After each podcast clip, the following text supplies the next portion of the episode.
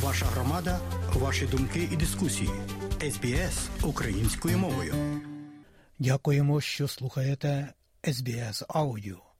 І далі сьогодні вісник «Україна сьогодні», який підготувала для вас журналістка Вікторія Береска із Харкова.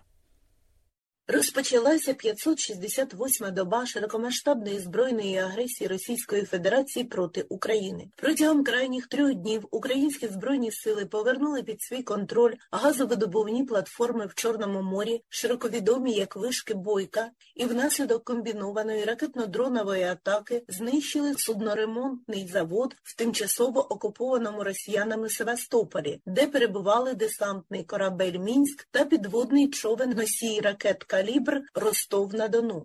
Про ці та інші події далі у випуску. За повідомленнями Генштабу зе ес у, на кордоні з Білоруссю обстановка без суттєвих змін. На Сумщині та півночі Харківщини росіяни закидають в Україну диверсійно-розвідувальні групи. Збройні сили України продовжують ведення оборони та наступальних дій на східному напрямку, повідомляє речник Генштабу Андрій Ковальов. На Куп'янському, Лиманському та Бахмутському напрямках противник не полишає спроб прорвати оборону Збройних сил України біля Оріхово-Василівки. Сили оборони в ході наступальних дій мали частковий успіх в районі Кліщіївки Донецької області. На Авдіївському, Мар'їнському та Шахтарському продовжують тиснути на ворога. На Мелітопольському продовжують наступальну операцію. Змушують ворога відходити із займаних позицій. Наші воїни мають частковий успіх в районі Роботиного Запорізької області. Рахуючи з минулого четверга, сьомого вересня, по середу тринадцятого вересня поточного року, захисники України знищили понад чотири тисячі осіб особового складу ворожої армії, одинадцять пунктів управління, тринадцять складів боєприпасів та пально-мастильних матеріалів, дванадцять засобів пе пе о, близько дев'яносто танків і понад сотні одиниць бронетехніки, більше двісті артсистем та вісімнадцять реактивних систем залпового вогню, понад дві сотні одиниць автотранспорту й автоцистерн і близько тридцять одиниць спецтехніки, майже триста безпілотних літальних апаратів різних типів та один десантний корабель, один підводний човен і один військовий катер «Тунець». А також вразили безпілотними літальними апаратами інші важливі цілі і завдали понад півсотні повітряних ударів по позиціям противника. Збройні сили України, всупереч військовим доктринам, продовжують наступ на півдні меншими силами та практично без допомоги сучасної військової авіації через відсутність її в достатній кількості. Попри те, взявши Роботине, нині зе ес у прориваються до Токмака. Звільнення міста дозволить заблокувати військові постачання з Криму, говорить військовий експерт, ветеран російсько-української війни Олексій Гетьман.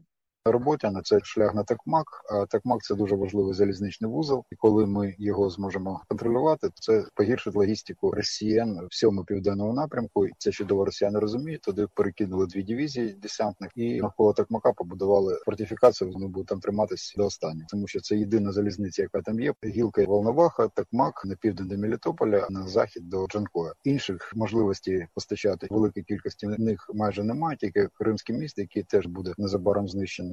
З сьомого по тринадцяте вересня росіяни завдали як по позиціям зе ес у, так і по цивільним об'єктам в Україні понад чотириста тридцять авіаударів та триста обстрілів з реактивних систем залпового вогню. З п'ятдесяти чотирьох російських ракет силами пе пе о України було знищено лише вісім. Особливо постраждали Кривий Ріг, Одещина, Сумщина, Харківщина. Тільки одинадцятого вересня внаслідок російських повітряних атак було пошкоджено понад сотню житлових будинків та інших об'єктів цивільної інфраструктури. Значно краще українська протиповітряна оборона збивала російські безпілотники різних типів. З трьохсот двадцяти трьох лише сорок два досягли своїх цілей. Протягом крайніх семи днів між силами оборони України та російськими збройними силами відбулося понад двісті шістдесят бойових зіткнень. Зокрема, про ситуацію навколо Бахмута говорить командир підрозділу зе ес у Денис Ярославський. Навколо Бахмута ситуація дуже напружена. З півдня ми маємо практично оперативні успіхи. Просуваємося в районі Клещіївки. Основне, що нам вдалося добитися на сто відсотків, зупинити спроби ворога контратакувати. Ми зіштовхнулися з дуже професійною та щільною лінією оборони. Ворог дві-три міни клав одну під одну, що дозволяє їм підірвати навіть нашу техніку, яка протимінна оборона, яку нам дається штурмувати. На жаль, це дуже важкий труд. Росія провела псевдовибори на окупованих територіях України. Вони тривали з восьмого по десяте вересня, як і вибори у російських регіонах. Так звана виборча комісія окупованої частини Херсонщини оголосила результати вже ввечері десятого вересня. У псевдоголосуванні нібито взяли участь шістдесят п'ять відсотків виборців. На окупованій частині Запорізької області результати оголосили також ввечері десятого вересня. Там прозвітували про явку, що начебто становила шістдесят вісім відсотків. Про те, як відбувалися вибори на умовах анонімності, розповіла мешканка міста Пологи Запорізької області. Люди дуже боялися з початку вересня, намагалися уникати зустрічі з окупантами, так званими голосувальниками. На території міста Пологи офіційно дільниць не було, однак в останній день голосування у штабі так званої «Єдиної Росії» голосування проводили з фотографами. Весь тиждень ходили по будинках два окупанти з автоматами у балаклавах і пару місцевих колаборантів, які носили урни. Мали списки давнішні, запитували навіть людей, які вже давно померли. Бурові газовидобувні платформи неподалік берегів Криму в Чорному морі, названі вишками Бойка через тодішнього міністра енергетики Юрія Бойка, були одинадцятого вересня взяті під контроль силами оборони України. Російська Федерація ще з чотирнадцятого року, окупувавши Крим, не лише крала український газ, але й використовувала їх у військових цілях. У середині серпня дві тисячі двадцять третього року поблизу бурових платформ відбулося бойове зіткнення між українськими військовими на чотирьох катерах та російським винищувачем Су тридцять. Інцидент був знятий з певної відстані українським дроном. Відео Головного управління розвідки доводить демонтаж обладнання, яке росіяни використовували для відстеження ситуації в українській акваторії Чорного моря. Демонтаж дозволив залишити росіян без оперативної інформації, аби вчасно реагувати або щось планувати. одинадцятого вересня Головне управління української розвідки заявило про взяття вишок під контроль. Під час проведення операції спецпризначенці захопили цінні трофеї, запас вертолітних некерованих авіаційних ракет та РЛС «НЕВУ», що може відстежувати рух суден у Чорному морі, коментує військовий експерт, офіцер резерву ЗСУ Андрій Крамаров. Всерйоз розглядаємо ці бурові платформи як також один з плацдармів, з якого далі ми можемо проводити ефективну операцію в Криму. Вони будуть намагатися по ним вразити, але тим не менш подивимось. Протикорабельних ракет «Онікс» в якийсь момент після нанесення удару по місцю зберігання неподалік від Севастополя вони перестали здійснювати їм обстріли. Зараз на практиці вже буде видно, які засоби протикорабельні в них наявні, бо для них вишки зараз мають стати пріоритетною мішенню. Українська розвідка підтвердила, що в ніч на тринадцяте вересня внаслідок ударів по російських цілях на судноремонтному заводі імені Орджонікідзе в Севастополі ракетами було уражено великий десантний корабель та підводний човен. Але в одному з російських провоєнних пабліків також з'явилися дані, що нічний ракетний удар не лише повністю знищив десантний корабель «Мінськ» і підводний човен «Ростов-на-Дону», але й пошкодив ще два судна. Відновити їх, можливо, не вдасться. Назви іще двох пошкоджених кораблів не розголошуються. За попередніми даними, комбіновану атаку здійснено десятьма ракетами «Шторм Шедоу» та трьома надводними дронами. Ситуацію коментує керівник Центру військово-правових досліджень Олександр Мусієнко. Це основний завод, покликаний виконувати регламентні роботи, плюс ремонти різних рівнів складності, і середньої, і малої, і капітальні. І кораблі, які були пошкоджені надводними дронами, заходили на ремонт саме на цей завод. Наслідком того, що наші ракети можуть діставати до Севастополя, є ряд заходів, які носять системний характер. Напередодні були успішні дії українських сил по знищенню С чотириста із не однієї РЛС в окупованому Криму і на лівобережжя Херсонщини. Тобто розчищалася дорога, аби ракети не перехоплювали. Також військово-морські сили України повідомили, що тринадцятого вересня у північно-західній частині Чорного моря силами оборони Півдня знищено ще один ворожий катер типу К С сімсот один «Тунець».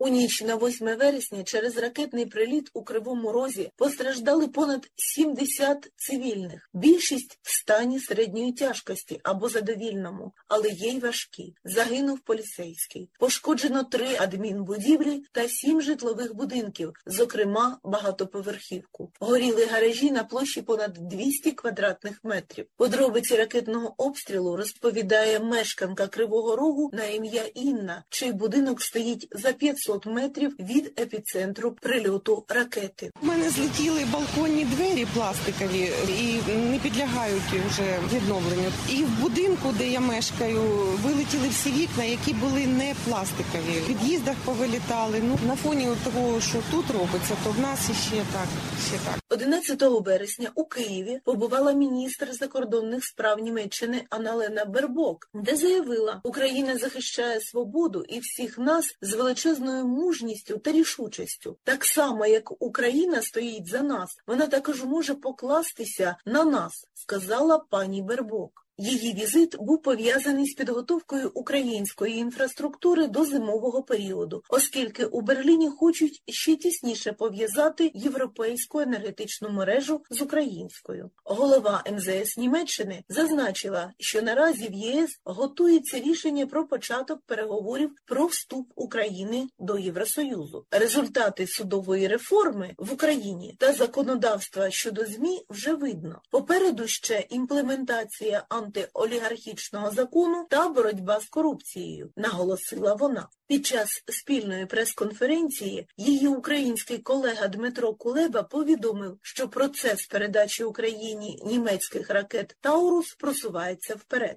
Питання ракет «Таурус» ми детально проговорили. Стала краще зрозумілою позиція Німеччини. Ми раді, що питання відкрите і просувається вперед в німецьких внутрішніх дискусіях. Я висловив готовність все, що потрібно від України для пришвидшення ухвалення цього рішення. Рішення, ми готові це зробити. дев'ятого вересня великий друг України, екс-прем'єр Великої Британії Борис Джонсон побував у Львові, аби прийняти звання доктор Оноріс Кауза Львівського національного університету. Під час засідання вченої ради політику вручили двотомник енциклопедії ел ен у, в якій говориться про його позицію щодо російської агресії проти України та диплом.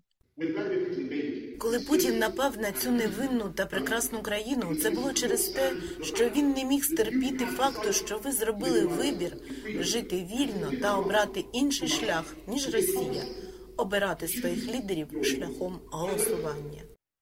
У вдячній промові Борис Джонсон пообіцяв надалі докладати зусиль для постачання зброї Україні, яка бореться за суверенітет.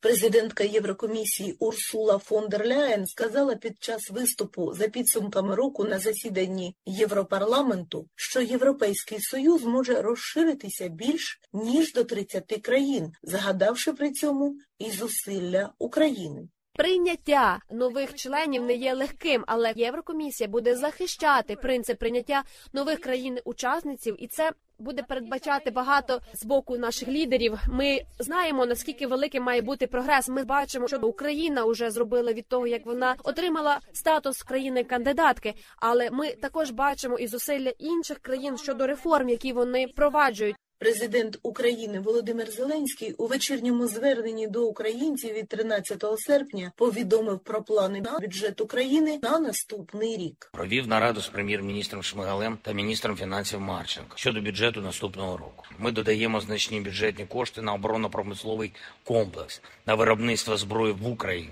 і на дрони, причому і на купівлю того, що необхідно за кордоном, і на українське виробництво, плюс майже сто мільярдів гривень цілеспрямовано на виробництво зброї, яким опікується Мінстратехпром, та на українську армію дронів, яка показує дуже хороші, яскраві результати.